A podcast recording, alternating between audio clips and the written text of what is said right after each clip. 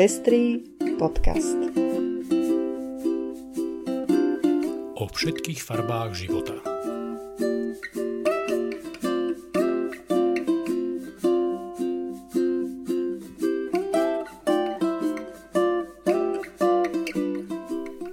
Ahojte, ja som Lucia Plaváková. A ja som Ondrej Prostredník. Vítame vás pri počúvaní druhej epizódy nášho Pestrého podcastu.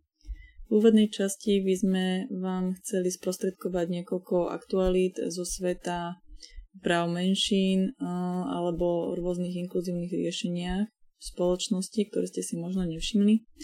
A následne by sme prešli k téme dnešného dielu podcastu, ktorou je obmedzovanie práv v čase krízy. Ako hosti do tejto časti sme si pozvali Michala Šimečku, europoslanca za progresívne Slovensko a spravodajcu Európskeho parlamentu pre právny štát a demokraciu a tiež Kristiana e, Havlička, e, sociálneho pracovníka, inporadňa a zakladateľa OZ e, Transfúzia. S nimi sa budeme rozprávať o téme obmedzovania ľudských práv v čase koronakrízy. A ako predchádzajúci diel aj tento nahrávame e, na diálku, takže prosíme aj o ospravedlnenie prípadnej zníženej kvality zvuku. E, nasledujú teda správy.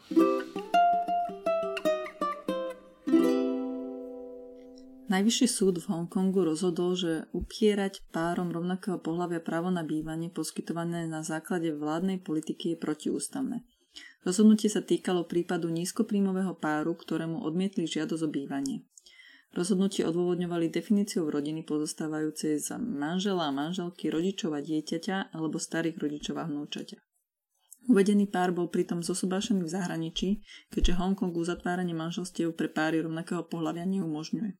Najvyšší súd sa s odôvodnením zamietnutia žiadosti nestotožnil a konštatoval, že diskriminácia párov rovnakého pohľavia v prípade sociálneho bývania je protiústavná.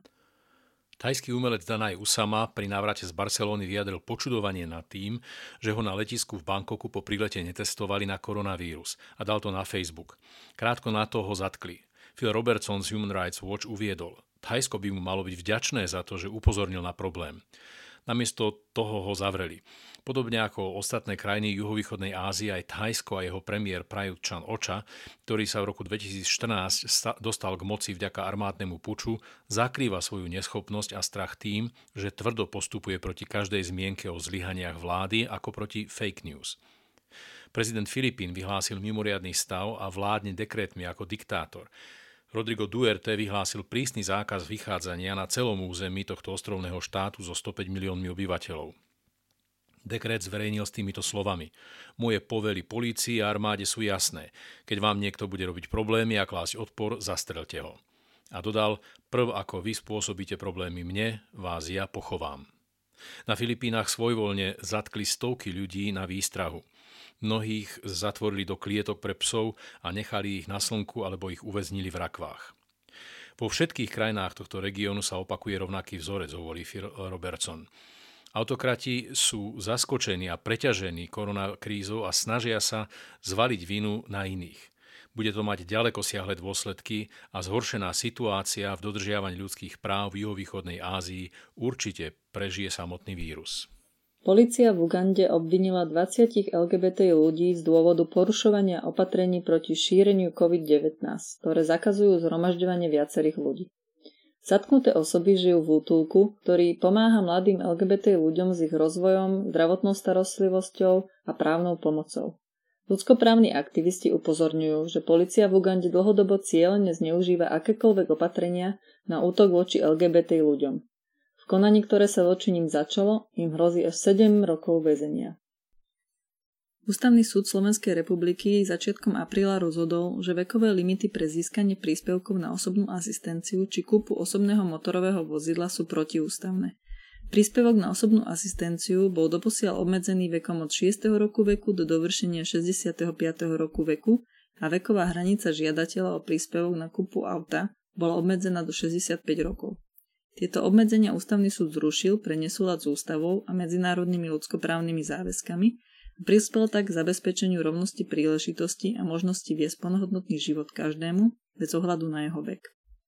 Konanie iniciovala verejná ochrankyňa práv na základe podnetu komisárky pre osoby so zdravotným postihnutím, za čo im obidvom patrí veľká vďaka.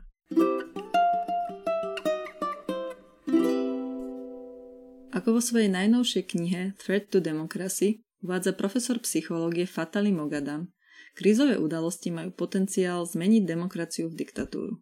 Hovorí, že keď máte dostatočne veľkú krízovú udalosť, ako napríklad zažívame aj my dnes, ľudia môžu mať strach vzoprieť sa nedemokratickým opatreniam. Keď sa pozrieme aj na súčasnú situáciu, takmer nikto nespochybňuje obmedzenie slobody pohybu a uzatvorenie hraníc v Európskej únii. V dnešnej situácii má aj občan Európskej únie problém dostať sa do svojej domovskej krajiny Európskej únie, v ktorej žije. Niečo pred pár mesiacmi úplne nemysliteľné. V histórii nájdeme niekoľko prípadov, kedy krízové udalosti, niekedy aj umelo vyvolané, eh, viedli k zavedeniu alebo posilneniu diktatúry. Z nedávnej minulosti môžeme spomenúť napríklad pokus o puč v Turecku, ktorý viedol k upevneniu moci Erdogana. Je dôležité si pripomenúť, že v prípade súčasnej krízy sú prakticky vylúčené aj akékoľvek demonstrácie, čo je štandardne nástroj obyvateľstva, ktorý sa uplatňuje v prípade aj keď dochádza k nejakým obmedzeniam zo strany štátu. A aké nástroje obrany vlastne teda ľuďom zostávajú? Môže sa, môže sa stať, že prirodzený strach ľudí o zdravie a život seba a svojich blízkych využijú jednotlivci zo sklonmi k diktatúre? Demokracia je krehká a stojí pred veľkou skúškou. Je preto dôležité, aby sme zostávali bdeli a všímali si tendencie, ktoré majú potenciál demokraciu ohroziť. V niekoľkých epizódach nášho podcastu sa preto budeme venovať opatreniam, ktoré sa aktuálne zavádzajú po celom svete, ale aj na Slovensku. Niektoré majú dopad na celé obyvateľstvo, niektoré sa týkajú len niektorých skupín obyvateľstva. Obzvlášť tie najzraniteľnejšie sú často zasiahnuté najviac. Mňa v tejto súvislosti zaujal dokument Amnesty International, ktorý nazvali Europe at a Crossroads, e, Európa na kryžovatke.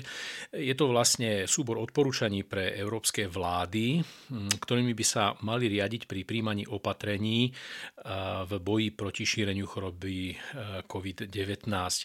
No a Amnesty International v tomto dokumente vyzýva štáty, aby pri opatreniach, ktoré prijímajú, zabezpečili súlad s medzinárodnými a regionálnymi ľudskoprávnymi dohovormi. E,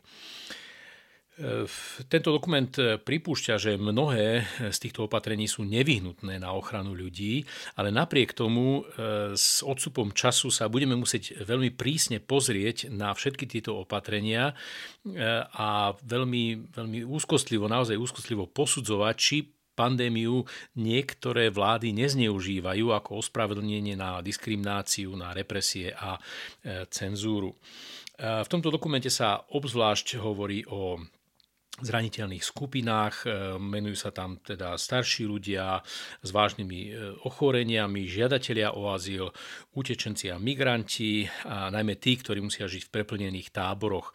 A rovnako hovoria o, e, ako o rizikovej skupine, o marginalizovaných skupinách, ako sú Rómovia či ľudia bezdomoví, bezdomovú, osoby vo výkone trestu alebo osoby vo vydávacej väzbe.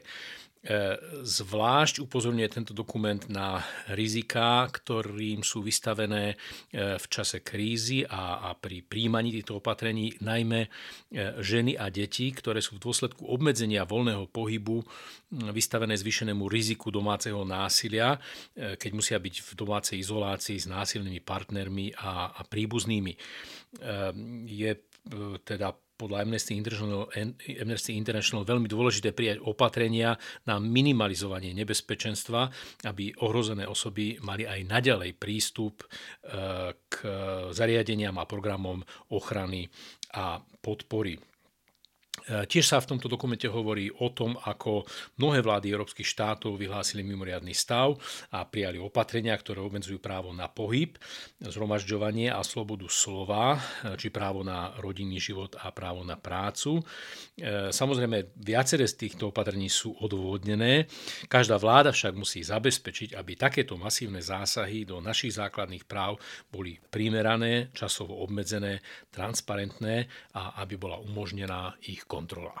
No a napokon ešte tento dokument hovorí o nebezpečenstve pri využívaní digitálnych technológií ehm, na obmedzenie šírenia koronavírusu. Ehm, upozorňujú na to, že aj tieto opatrenia, ktoré využívajú tieto technológie, musia splňať základné štandardy e, ľudských práv. Hoci totiž digitálne technológie umožňujú spomalenie šírenia vírusu, nesmú sa použiť na masové sledovanie obyvateľov a na porušovanie práva na ich súkromie.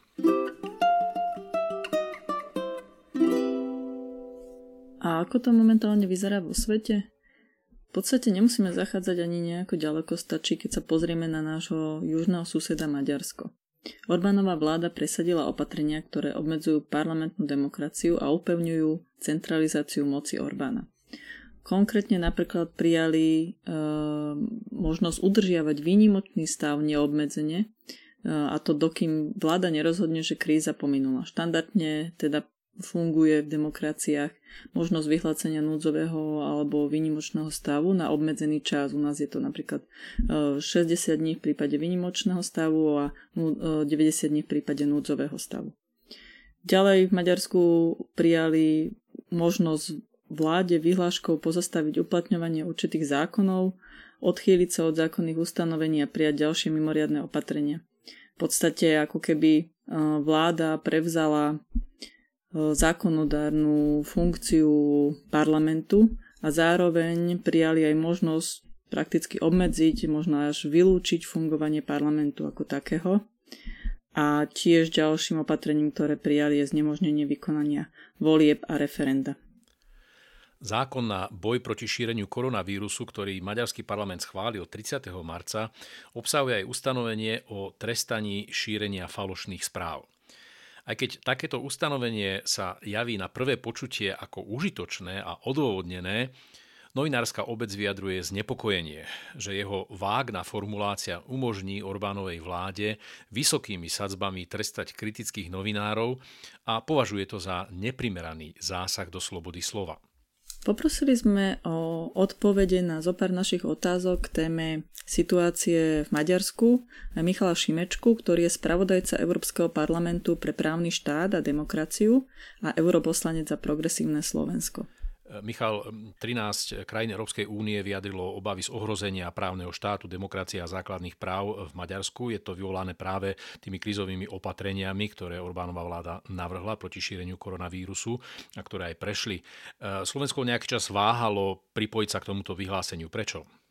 Tak v prvom rade je veľmi dobré, že sa vlády ozvali, lebo väčšinou to je tak, že na témy demokracie, právneho štátu, ich ohrozenia reaguje väčšinou len Európska komisia alebo Európsky parlament, kdežto je to zodpovednosť členských štátov a rady ako kľúčové inštitúcie Európskej únie, takže to je veľmi dobré.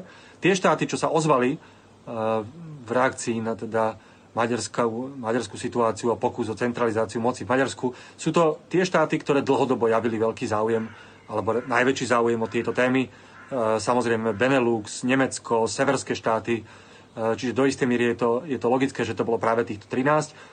Hneď v zápätí sa pridali aj nové členské štáty a vrátanie Slovenska, čo považujem za veľmi dobré. A naozaj dúfam, že e, táto vláda, možno na rozdiel od tej predchádzajúcej, bude oveľa viac aj na európskej pôde akcentovať e, ochranu právneho štátu a demokracie. Je to náročné, samozrejme, lebo Maďarsko je našim susedom, rovnako aj Polsko, e, ale podľa mňa by jednou z tém a dôležitých tém našej diplomácie na európskej úrovni mala byť aj ochrana týchto hodnôt v celej Európskej únii. Aké nástroje má teda aktuálne Európska únia k dispozícii voči Maďarsku a zvažujú sa aj nejaké konkrétne kroky? Tak Európska únia má tie isté nástroje, ktoré, ktoré mala aj pred koronou. E, samozrejme je tu článok 7, ktorý ale vieme, že reálne nikdy sa nepodarí dotiahnuť do konca. Máme e, možnosti žaloby na e, Európsky súdny dvor, ktoré môže podať Európska komisia a tých už aj niekoľko bolo podaných, niektoré boli aj úspešné. E, máme pochopiteľne stále tú možnosť naviazať e, čerpanie eurofondov, respektíve e, rôznych finančných zdrojov Európskej únie na dodržiavanie princípov právneho štátu, čo si myslím, že potenciálne je ten najsilnejší, je tá najsilnejšia páka na, na režimy, ako, ako je ten Orbánov. Samozrejme, teraz to bude o to ťažšie, pretože teraz tých peňazí budú štáty a vrátanie Maďarska a maďarských občanov potrebovať ešte, ešte, o to, ešte o to viac a bude to, bude to aj o to jednoduchšie napríklad pre Orbána to zneužiť na svoju vlastnú propagandu, že Európska únia nám teraz odmieta dať eurofondy, keď ich najviac potrebujeme po, po koronakríze kvôli nejakým, nejakým hodnotám. To je samozrejme riziko, že to Orbán zneužije. Ja si stále ale myslím, že ten nástroj naviazania finančnej pomoci eurofondov na dodržiavanie právneho štátu treba prijať a tá situácia v Maďarsku to podľa mňa dokazuje. To, čo teraz Orbán robí, dokazuje, že je neudržateľné, aby európsky daňoví poplatníci, aj slovenskí daňoví poplatníci, reálne dotovali uh, takéto režimy, ako je Orbánov a jeho oligarchov, ktorí potom ešte z tých peňazí sa udržujú pri moci a, jednoducho oslavujú Európsku úniu svojou propagandou, svojou väčšinou kritikou a svojim nekonštruktívnym prístupom. Podľa mňa je to neudržateľné. Čiže tieto, tento finančný nástroj a potom to je ten nástroj, na ktorom pracujem aj ja, kde som aj ja spravodajca Európskeho parlamentu a to je vytvorenie nejakého každoročného mechanizmu hodnotenia stavu právneho štátu a demokracie a ľudských práv vo všetkých členských krajinách na základe jasnej metriky, na základe presných kritérií aby už nikto nemohol povedať, že, že to je namierené proti jednému štátu alebo druhému. Eh, tak to je tak ale skôr, skôr dlhodobo. Teraz naozaj v tejto situácii máme predovšetkým článok 7, máme žaloby a máme potenciálne tie, tie peniaze. Ovplyvňuje aktivitu ostatných štátov Európskej únie voči Maďarsku skutočnosť, že všetky štáty sa primárne venujú najmä zvládaniu aktuálnej pandémie a súvisiacej ekonomickej krízy? Áno, bohužiaľ, e, bohužiaľ ovplyvňuje. Tá situácia je naozaj taká, že nikto nemá reálne politickú energiu, ani čas, ani, ani kapitál v tejto chvíli v Európskej únii e, nejak aktívne sa venovať tej situácii v Maďarsku. E, aj som hovoril som s komisárom Didierom Reindersom, aj s Vierou Jorovou. Samozrejme, oni skúmajú, monitorujú tú situáciu v Maďarsku, sú pripravení podniknúť kroky typu prípadná, prípadná žaloba na Európsku komisiu, je možné, že sa znovu zvolá ďalší hearing článku 7 eh, v prípade Maďarska, eh, ale faktom jednoducho je, že všetci kľúčoví hráči na európskej scéne, či už ide o premiérov, o tie veľké štáty ako Nemecko, Francúzsko, sú naozaj a úplne legitimne oprávnene jednoducho pohltení riešením tej, tej aktuálnej zdravotnej a potom ďalej ekonomickej krízy. Tak ja predpokladám, že nejaké zásadnejšie kroky smerom k Maďarsku sa môžu, sa môžu odohrať až potom, čo tá akútna fáza tejto, e, tejto koronakrízy opadne. Teda dúfajme všetci, že v horizonte najbližších týždňov alebo mesiacov. Michal, ďakujeme za rozhovor. Okrem snah o nastolenie autokratického režimu sa v Maďarsku pod rúškom opatrení proti šíreniu koronavírusu dostávajú do ohrozenia aj základné ľudské práva. Prvými na rane sa stali transrodoví ľudia, keď vlastne Orbánova vláda sa pokúša prakticky znemožniť uznanie rodovej identity transrodových ľudí. Oslovili sme teda Kristiana Havlička, ktorý je sociálnym pracovníkom Imporadne a zakladateľom občianskeho združenia Transfúzia, aby uh, nám sprostredkoval svoje vnímanie aktuálnej situácie v Maďarsku a približil nám aj proces uznávania rodovej identity na Slovensku. Chris, ako vnímaš snahy e, Orbánovej vlády obmedziť základné ľudské práva transrodových ľudí? Obdobie pandémie je zložité pre nás všetkých. Pre transrodových ľudí napríklad aj tým, že sa zasekli v domácnostiach s ľuďmi, ktorých neakceptujú, nemajú prístup k terapii, niektorým sa zrušila plánovaná zdravotná starostlivosť a nemôžu napredovať v tom, čo je pre nich životne dôležité. Pre transrodových Maďarov a Maďarky prišla ešte takáto rana. Mám obavy o ich psychické zdravie a životy trans ľudí v Maďarsku. Snahy Orbánovej vlády obmedziť základné ľudské práva transrodových ľudí vnímam ako útok na zraniteľnú menšinu, ktorý je zároveň útokom na všetkých Maďarov a Maďarky, pretože sa na miesto na problémy dnešných dní a zdravie obyvateľstva členovia a členky vlády sústredili na zrealizovanie svojich pre mňa zvrátených predstav o živote a spoločnosti poslednej dobe sa dá vo svete pozorovať akýsi backlash v oblasti ochrany ľudských práv, napríklad opakované pokusy o sprísňovanie interrupcií či LGBT free zóny v Polsku a podobne. Týka sa to aj práv transrodových ľudí, alebo je maďarský príklad výnimkou? Podobne ako na Slovensku, vo všetkých krajinách zaznamenávame v transtéme regres aj progres. Popíšem to na príklade Slovenska. Sú tu iniciatívy, ktoré ohľadom transtémy šíria paniku a dezinformácie. Väčšinou sú to tie, ktoré používajú slovné spojenie rodová ideológia. Ide o nepochopenie situácie. Verím, že aj veľa dobrých ľudí sa tým nechá zmiasť. Treba si uvedomiť, že ľudia si pohľavy nevyberajú a nikto tu nejde navádzať deti na zmenu pohľavia. Mrzí ma, že sa ľudia nesnažia spoznať transrodových ľudí aj situáciu. Ak by tú snahu alebo možnosť mali, týmto mýtom by neverili. Ľudia, ktorých rodová identita sa nesatožňuje s pohľavím určeným pri narodení, navštevujú lekára, menia svoje telo a aj svoje úradné pohľavy na základe splnenia istých podmienok. Trans ľudia tu vždy boli a vždy budú. Nemá zmysel si predtým zakrývať oči. Namiesto toho, aby sa táto téma v spoločnosti diskutovala, napríklad aj medzi pedagógmi, čo robiť, aby sa takýto mladý človek cítil bezpečne a príjemne v školskom prostredí, lebo väčšinou sa necíti, a urobila sa k tomu krátka metodika, pre pedagógov a pedagogičky, je ohľadom tejto veci ticho. Sú tu navyše iniciatívy, ktoré žiadajú, aby vo vyhlásení vlády boli opatrenia, ktoré majú zabrániť vstupu rodovej ideológie do edukačného procesu. Neviem, čo presne tým myslia, ale zdá sa mi, že hovoria, že o niektorých ľuďoch spoločnosti sa nemá hovoriť a rátať s nimi. Podobné iniciatívy sú v celej Európe. Niekde majú dosah na verejnú mienku, niekde aj na fungovanie inštitúcií. Dejú sa aj dobré veci. Napríklad v zdravotníctve. Minulý rok v spolupráci s lekármi pripravovalo Ministerstvo zdravotníctva odborné usmernenie pre poskytovateľov, ktorého cieľom bolo zjednotenie postupov pri zdravotnej starostlivosti o transrodové osoby. Vydanie usmernenia sa však, ako všetky ostatné veci, museli preteraz odložiť. Maďarský návrh, ktorý by znemožnil zosúladenie dokladov totožnosti s rodovou identitou transrodových ľudí, prišiel navyše v čase, keď americká Dexel University priniesla výsledky štúdie, z ktorej jednoznačne vyplynulo, že zosúladenie dokladov totožnosti s rodovou identitou transrodových ľudí má výrazne pozitívny vplyv na ich psychické prežívanie. Ako vnímaš stav na Slovensku? Aké sú podľa teba najväčšie prekážky pri zabezpečení zmeny dokladov totožnosti v prípade transrodových ľudí na Slovensku? A je vôbec možné e, dosiahnuť zmeny všetkých relevantných dokladov, ktoré človek bežne k životu potrebuje? Z praxe môžem potvrdiť, že zosúladenie dokladov totožnosti s rodovou identitou je pre trans ľudí kľúčové. Popíšem, ako tranzícia vyzerá a ako k zmene dokladov dochádza. Transrodová osoba najskôr rozoznáva svoju identitu, a potom v rôznom poradí prechádza coming outom, doma, v práci, v škole, sociálnou tranzíciou, čo znamená zmenu obliekania, oslovovania, medicínskou tranzíciou a právnou, kedy si mení meno a rodné číslo.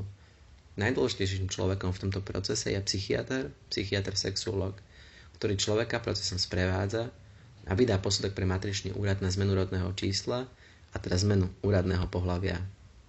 Na Slovensku máme skvelých lekárov, len ich veľmi málo. V niektorých krajoch nevybavíte nič a nie každý človek si môže dovoliť pravidelne cestovať do hlavného mesta či Banskej Bystrice. Nájsť takého lekára a prekonať túto bariéru môže proces predložiť aj o niekoľko rokov. Ak človek získa zdravotnú starostlivosť a lekár vydá posudok, so zmenou dokladov potom nebýva problém.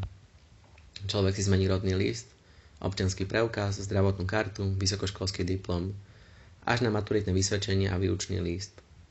Prístup ministerstva školstva bol, že sa to zosúladí.